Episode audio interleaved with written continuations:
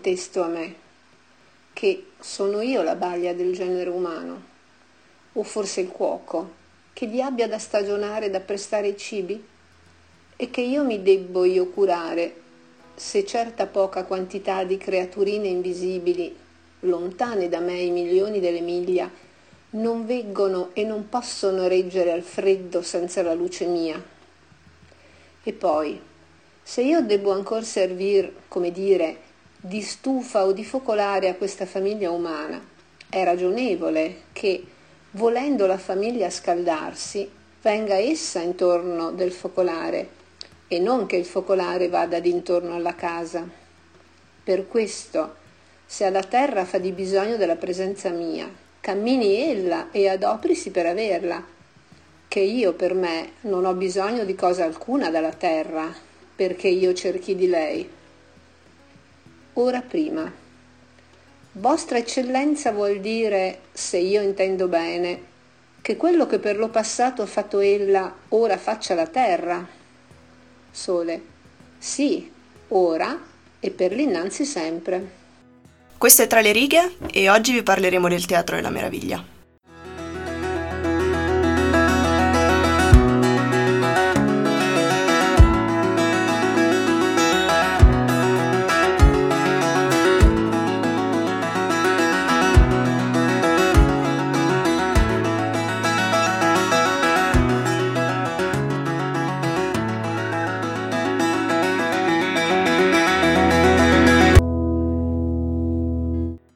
Questa è una puntata un, un po' particolare, diciamo, potremmo definirlo uno speciale su appunto il Teatro della Meraviglia, come hai molto molto vagamente accennato.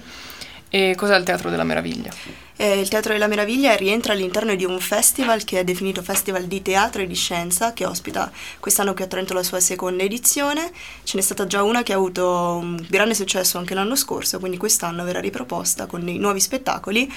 E in versione ampliata, diciamo, infatti sono cioè dal 22 febbraio al 4 marzo ogni sera, quindi cioè sono, sono, anche un, bel numero di spettacoli. Con anche addirittura 4 augmented lectures che sono una particolarità di quest'anno, ovvero sono una sorta non solo di spettacolo ma anche di lezione teatrale in cui oltre agli stessi attori, registi sul palco ci saranno anche degli specialisti del settore che possono essere musicisti, danzatrici, eccetera, eccetera, insomma aiuteranno, coaiuteranno a spiegare di che cosa si tratta. Comunque, a proposito di questa cosa, vi starete anche chiedendo un po' cosa c'entra. Cioè, scienza e teatro, ok, il teatro più o meno si riesce a capire cosa c'entra con, tra le righe, però scienza perché? Ma abbiamo pensato di proporvi, mh, diciamo, questa iniziativa, questo, questo progetto culturale perché pensiamo che sia comunque di un certo valore e di un certo spessore. E poi perché ci sono due spettacoli che si legano particolarmente ai temi che trattiamo soli- solitamente, esatto. ovvero c'è uno spettacolo che è quello che, di cui parliamo principalmente oggi, che è eh, De Revolutionibus, e ovviamente Cecilia, esatto, che brava, complimenti. sì, ci siamo proprio divise le parti in maniera perfetta, che è sulla miseria del genere umano e parla e si ricollega un pochino alle operette morali di Leopardi. Sì, mh, mm, praticamente lo, lo, spettacolo è tutto realizzato sulla base, ascolteremo poi anche Cristiana eh, Minasi che, che, ci racconta appunto del suo spettacolo, eh, è diciamo tutto strutturato sulla base di questi, queste due operette che sono appunto il il Copernico, e, eh, dove appunto si parla di questa impossibilità dell'uomo di, di riuscire di, di, comprendere anche la natura e poi l'altra operetta è Galantuomo e Mondo che, racconta, che racconta appunto anche l'incapacità del, della civiltà e dell'uomo eh, di, di comprendere anche questi, la natura.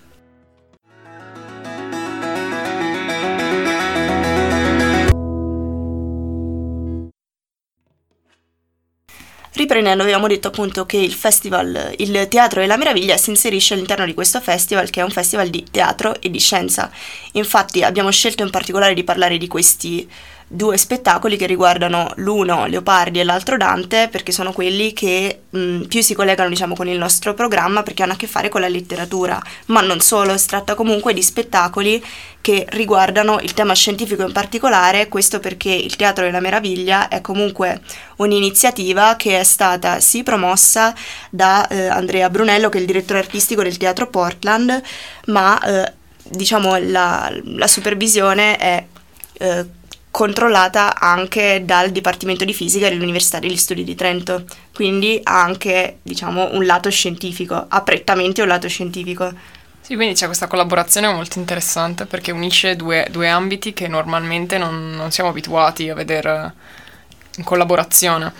E quindi c'è tutta questa parte un po' più artistica e mh, aperta a, al grande pubblico anche della, della fisica e della scienza particolare soprattutto il mezzo che hanno scelto per raccontare appunto la fisica, che è il teatro, perché normalmente uno si aspetta di andare a una conferenza, sentire qualcuno che ti parla di temi scientifici che non sono neanche così immediati da comprendere, mentre questa volta si è scelto proprio di utilizzare il mezzo del teatro per rendere più chiaro, per cercare di coinvolgere il più possibile anche la popolazione, diciamo, cittadina, non così, eh, diciamo, avezza un po' alla fisica, ecco, mettiamola sì, così. Esatto, in particolare eh, Andrea Brunello, abbiamo detto, dice che eh, in questo modo, con questo festival, si cerca di unire due grandi passioni so- del genere umano, che sono la scienza e, e l'arte, che sono appunto le, le, cose migliori che abbiamo, perché il genere umano è spericolato e curioso. Quindi in questo modo eh, si riesce a unire due ambiti con creatività, in modo da riuscire a unire anche due... Due generi, due, due, gruppi di persone, proprio due pubblici, due pubblici, diversi. Certo, anche perché non bisogna immaginare la scienza come un qualcosa, non dico di, di sterile, insomma, ma che si muova solamente in senso orizzontale verso, verso, la scoperta, ma si muove in modo anche, secondo me, orizzontale, nel senso che va cercando di espandersi in più ambiti possibili, nel senso la fisica non è ridotta ha un punto di vista prettamente scientifico, ma come abbiamo visto può collegarsi a altri temi che possono essere la letteratura, appunto con questi due spettacoli, ma anche l'ambiente. C'è uno spettacolo si, in cui si parla appunto di alberi, di ambiente e fa capire come non sia un, la scienza un qualcosa di, di chiuso e di elitario, ma che sia aperto effettivamente un po' a tutti gli ambiti. Sì, eh, Parliamo un attimo più nello specifico di questo spettacolo che è appunto quello su Leopardi. Io non ripeterò il titolo. Poi, De Rivoluzionibus. ecco, vedi che sei molto più brava di me. E abbiamo detto, allora intanto non abbiamo detto quando va in scena, magari è un sì, po' importante. Lo spettacolo va in scena giovedì 22 febbraio. Alle 21 al Teatro San Bapolis perché tutti gli spettacoli di, questa, di questo festival andranno appunto rappresentati al Teatro San Bapolis. Esatto, uno spettacolo della compagnia Carullo Minasi, infatti dopo eh, manderemo in onda anche, sentirete l'intervista. E, ehm, è uno spettacolo che vede in scena due attori e che ra- rappresentano, diciamo, i personaggi delle, delle, due operette morali di Leopardi che abbiamo nominato prima e, ehm, e quindi portano anche a riflettere, ma in maniera ironica, sulla miseria intesa come, come, valore, ma insieme anche come condanna del genere umano. Certo, parlavamo appunto prima dell'impossibilità dell'uomo di confrontarsi con la natura, con l'universo e su, diciamo, sui temi più, sicuramente più sentiti, ecco, da sempre, già dai, dai tempi antichi, sentiti diciamo più vicini, più, più umani, più importanti, come possono essere appunto eh, la piccolezza o la grandezza dell'uomo nei confronti della natura, il motivo per cui, per cui esistiamo, insomma, esatto, temi della, esistenziali. Questa cosa della nullità del genere umano è, eh, diciamo che è affrontata soprattutto nel Copernico, mentre nella seconda operetta, che è Galantuomo e Mondo, è più un, si va più a riflettere sul processo di omologazione, dell'annullamento del, dell'individuo. Sì, Mm, anche in un senso di, di progresso, diciamo, che porta appunto all'omolo- all'omologazione. Che parola difficile? Omologazione. Eh, mi... vabbè, problemi. Abbiamo sempre questi tipi di problemi.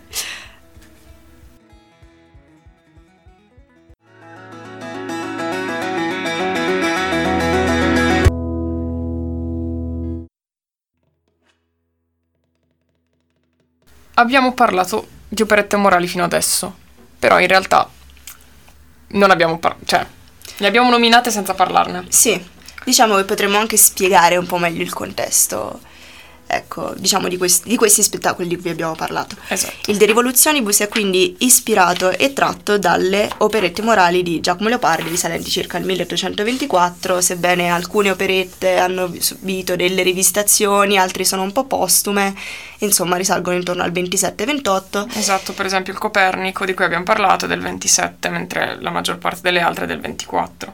Vabbè, Ci furono comunque più edizioni in base a rivistazioni eh, in base anche a mm, diciamo, ri- rivisi- rivisionamento appunto delle, delle stesse operette. Fatto sta che appunto le due operette cui, da cui si è preso spunto per questo spettacolo sono proprio il Copernico e il Galantuomo e il Mondo. Esattamente. Diciamo che la composizione delle operette morali ha un duplice intento originariamente da parte di Leopardi. Il primo è tipo filosofico, e il secondo è di tipo letterario, nel senso che, ok, filosofico, espone il suo pensiero, la sua idea della, del rapporto dell'uomo con la natura, che è un pensiero eh, mo- molto importante, cioè nel, senso verrà affrontato più volte da Leopardi sì. e subirà anche uno sviluppo interessante durante la sua vita diciamo che non è un pensiero nuovo, è un qualcosa che si è andato sviluppando e che man mano è andato anche cambiando e assumendo diversi aspetti nel corso della vita, con le operette morali, con lo zibaldone, con eh, le poesie, con le odi, eccetera, eccetera. Il secondo è letterario, abbiamo detto, che è più quasi, cioè, ok, non nel senso negativo del, del termine, però è un esercizio di stile, nel senso vuole anche eh, dare l'esempio di una prosa italiana ben fatta. Assolutamente. Beh, sono gli anni in cui effettivamente la lingua subiva dei maggiori cambiamenti, diciamo di rivistazioni, alcuni modelli, che erano per esempio quelli della prosa, del Boccaccio, della poesia di Dante, di Petrarca, venivano anche sia rimessi in discussione, sia ripresi, ampliati e rivisti. È quindi un periodo di sperimentazioni, specialmente con le sperimentazioni dovute a Leopardi. Esatto, diciamo che lo afferma Leopardi stesso, che eh, con le operette morali ricerca la perfezione della forma quindi posso sentirmi un po' meno in colpa per il modo in cui le ho descritte. Va Dai, bene. Se, se, lo dice lui posso dirlo anch'io. Diciamo che la struttura delle operette morali è suddivisa secondo diversi brani che, possono, che sono principalmente dei dialoghi, ma che possono essere anche um, con una forma meno dialogica e più narrativa. Ce ne sono alcuni molto, molto brevi, altri un po' più lunghi, alcuni di argomento, diciamo, strettamente filosofico dal punto di vista morale anche abbastanza pesante, altri invece un po' più leggeri, semplicemente riflettono sull'andamento della vita, sui cambiamenti, ma in maniera comunque molto, molto più tranquilla.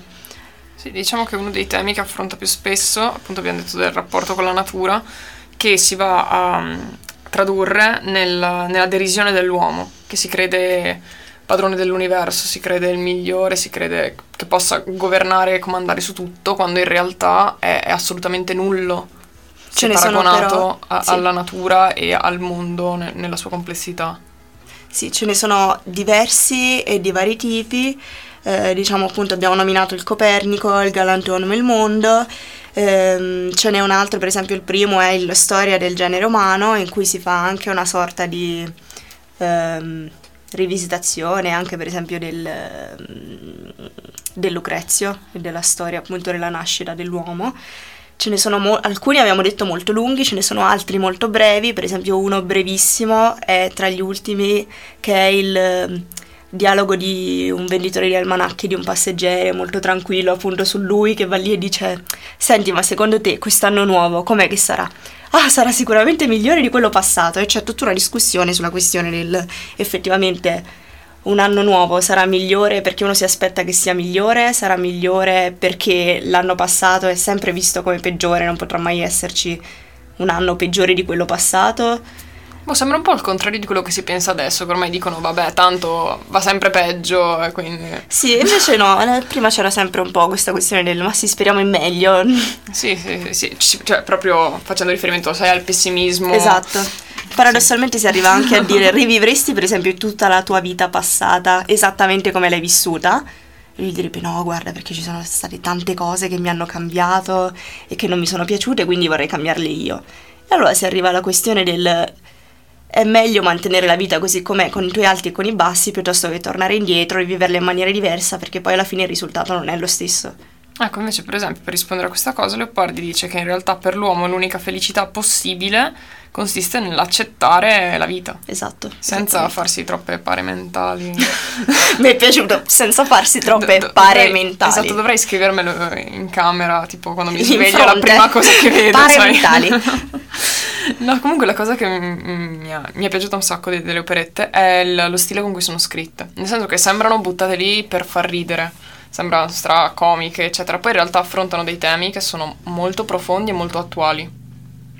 Sì, c'è un, una sorta di ribalta, ribaltamento degli stili. Sia la questione ehm, degli stili alti e sublime e dello stile basso, per cui ogni tema doveva essere adattato e correlato di uno stile che doveva essere alto se si parlava di questioni alte, filosofiche, letterarie basso invece se si parlava di questioni quotidiane del popolo. Sì, effettivamente in questo c'è proprio eh, il contrario, sì, sì. che in realtà è, cioè, rende perfettamente, nel senso che eh, sembra che vada a evidenziare ancora di più la profondità di questi temi, perché eh, leggi e ti fai anche una risata mentre lo leggi, poi però comunque ci rifletti di più che non probabilmente se fossero scritte in linguaggio aulico. Sì, assolutamente sì.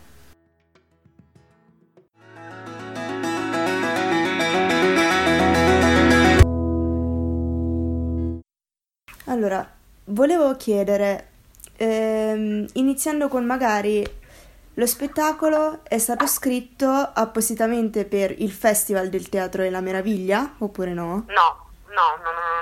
Ah, ah, ah. Quindi inizialmente era pensato per un progetto diverso?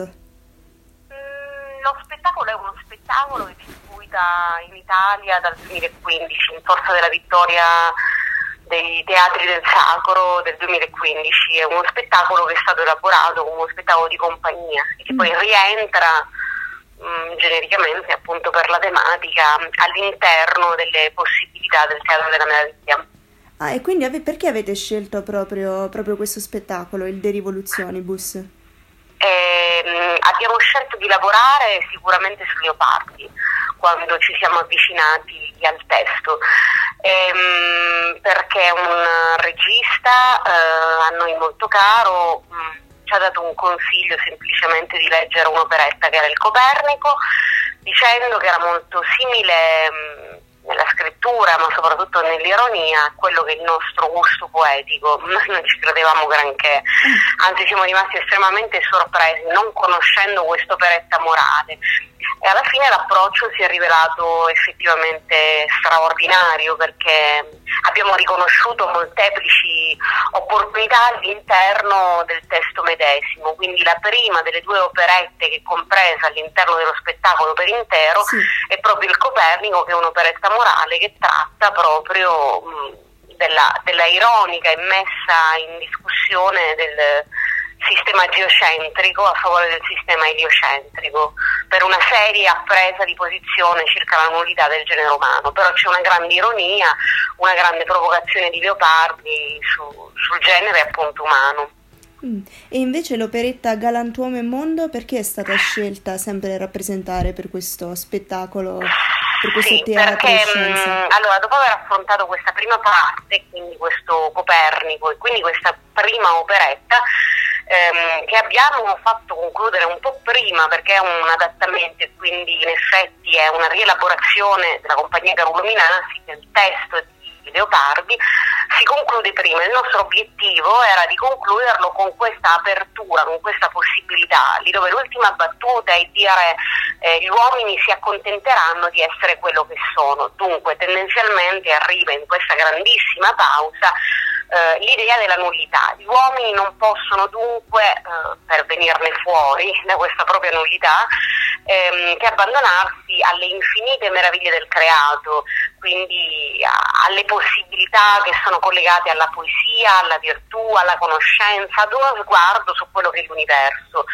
Eh, questo ha fatto sì che noi poi ci approcciassimo a molteplici altre um, operette morali, ma quella che più ci ha affascinato è stata proprio Galantuomo e Mondo. Sì perché ribalta evidentemente questa stessa visione ehm, prospettata da Copernico, da, ah, dal Copernico, perché in realtà propone un tristissimo quadro di miseria lì dove gli uomini, sia pur ci provino, in realtà non possono perché la civiltà organizzata nel suo appunto, eh, come dire, mh, mm, civilizzarsi, nel suo organizzarsi, non riesce assolutamente se non a distruggere la natura tramite un processo che è quello del progresso a vantaggio della ragione in un'ottica eh, di perversione quindi sì. eh, vuole arrivare alla peggiore rappresentazione di un freddo quadro di prepotenza, dove alla fine l'uomo non si piega alla natura, non impara dalla natura, ma la sovrasta. Quindi, Quindi in tal senso abbiamo lavorato su un ribaltamento, è tutto un ribaltamento questo, ribaltamento dei, dei temi che continuamente vengono prospettati. Dei temi però che sono comunque molto attuali, nel senso che in questo avete visto in, questa, diciamo, in queste operette che avete scelto di Leopardi avete rivisto effettivamente l'attualità di oggi, ma anche nella figura del galantuomo, appunto la figura dello scienziato nei confronti del mondo. Sì, nella prima operetta è evidente appunto ehm, il volere avere a che fare, eh, vabbè è chiaro che stiamo su un livello iperuranico super fantastico sì. perché nel Copernico si ritrovano a discutere il Sole, l'ora ultima, l'ora prima, Copernico, quindi di attuale c'è sicuramente il volere mettere a tacere gli uomini, che in questo caso vengono rappresentati da Copernico, da questo scienziato che però è abbastanza ridicolizzato volutamente, eh, che tentano in tutti i modi di dimostrarsi superiori all'intero creato il Sole li rimette a posto e quindi è molto attuale perché ha a che fare con un'arroganza dell'uomo, nonostante appunto sì. siano passati tanti e tali di quegli anni, con continua a pensarsi il centro del mondo, nonostante poi la scienza dimostri il contrario.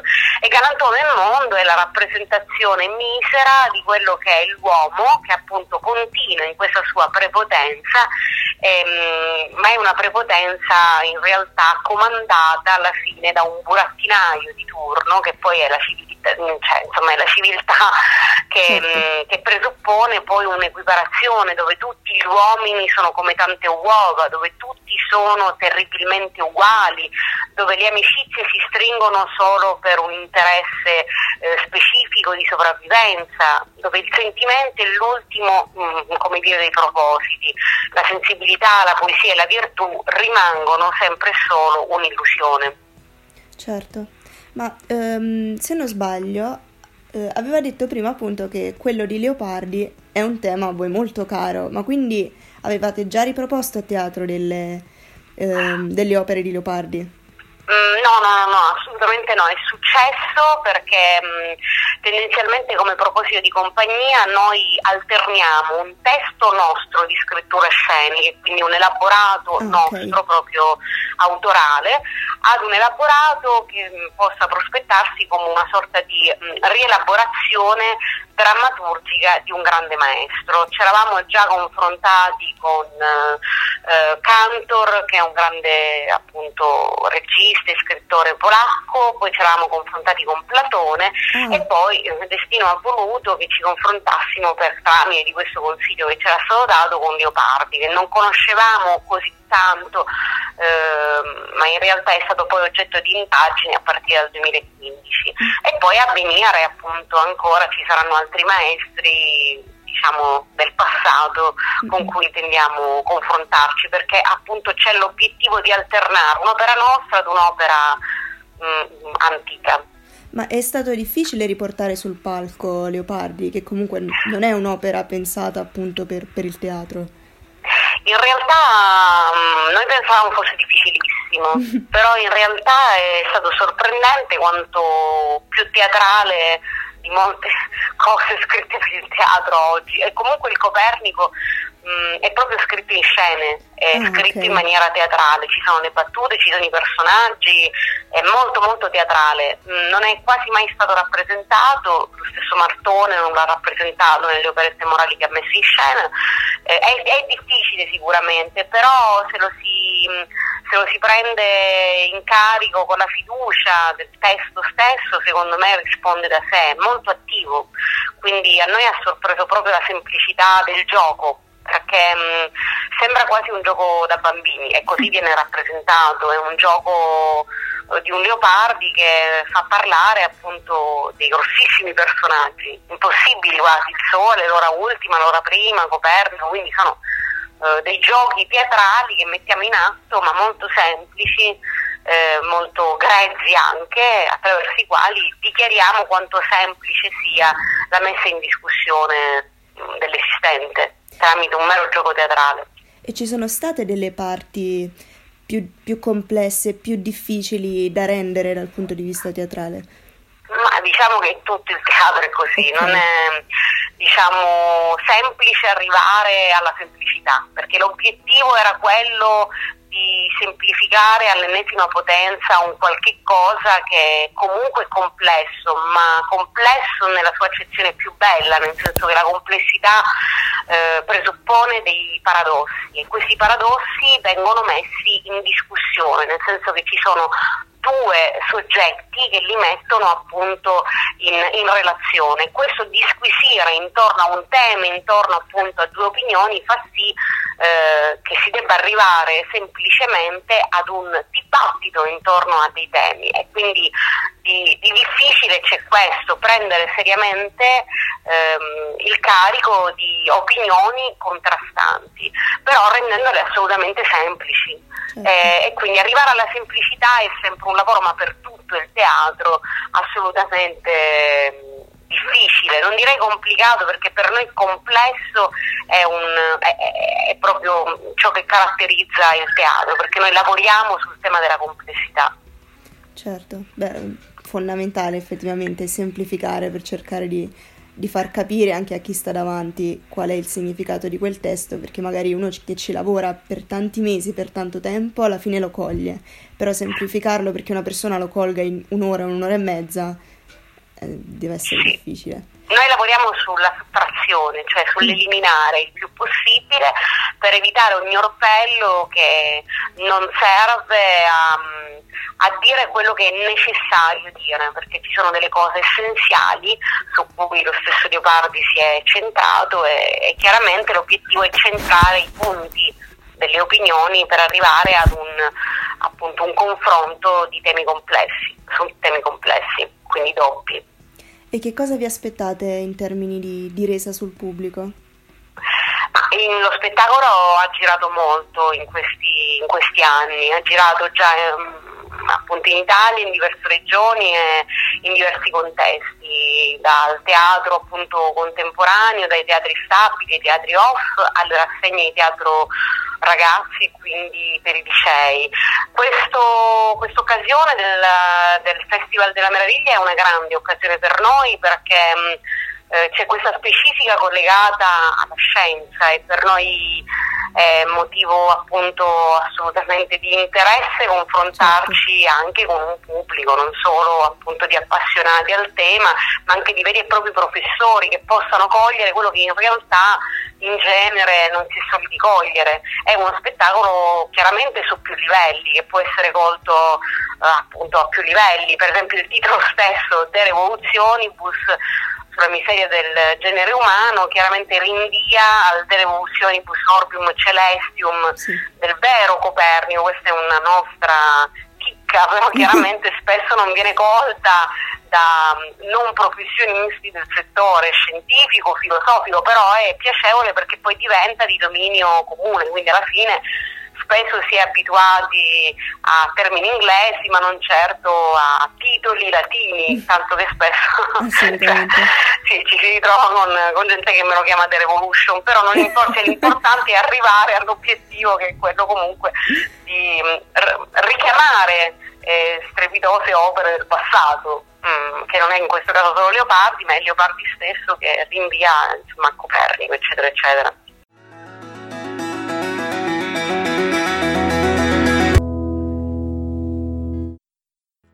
Abbiamo terminato anche questa prima puntata speciale, non, non so bene come definirla, cioè Sì. non, non è la prima puntata della sesta stagione. No, più- è uno speciale di tra le righe, infatti ci sarà uno stacco tra queste due, queste due puntate speciali e la ripresa del palinsesto con la ripresa della sesta stagione. Esatto, che ne, ne approfittiamo per dirlo, la ripresa del palinsesto è ufficiale di, di Samba Radio, è il 12 marzo, quindi noi riprenderemo il 13, Il 13. che è sempre il martedì alle 19, ricordatevi. Settimana prossima comunque torniamo con la seconda puntata speciale sul Teatro della Meraviglia, in particolare su Il cosmonauta Dante alle origini dell'universo. Visto in italiano che brava che sono i titoli. Anche per eh, quest'altra puntata abbiamo in programma un'intervista con Anna Pegoretti, che è eh, la regista di questo, di questo spettacolo, che oltre ad essere uno spettacolo è anche una lezione teatrale, appunto una augmented lectures. Infatti, oltre che essere regista, è anche ricercatrice in letteratura italiana presso l'Università di Roma. E questo spettacolo, questo del cosmonauta Dante alle origini dell'universo, andrà presentato al Teatro Sambapolis il 2 marzo alle 9. Esatto, alle 21, perché in realtà c'è anche la mattina. PM, però, 9 esatto. PM. Perfetto. No, non andiamo a complicare, in realtà ok, ho complicato io e basta. Comunque ci, se- vi aspettiamo anche settimana prossima, puntuali. E Vi auguriamo una buona settimana. ciao! Ciao!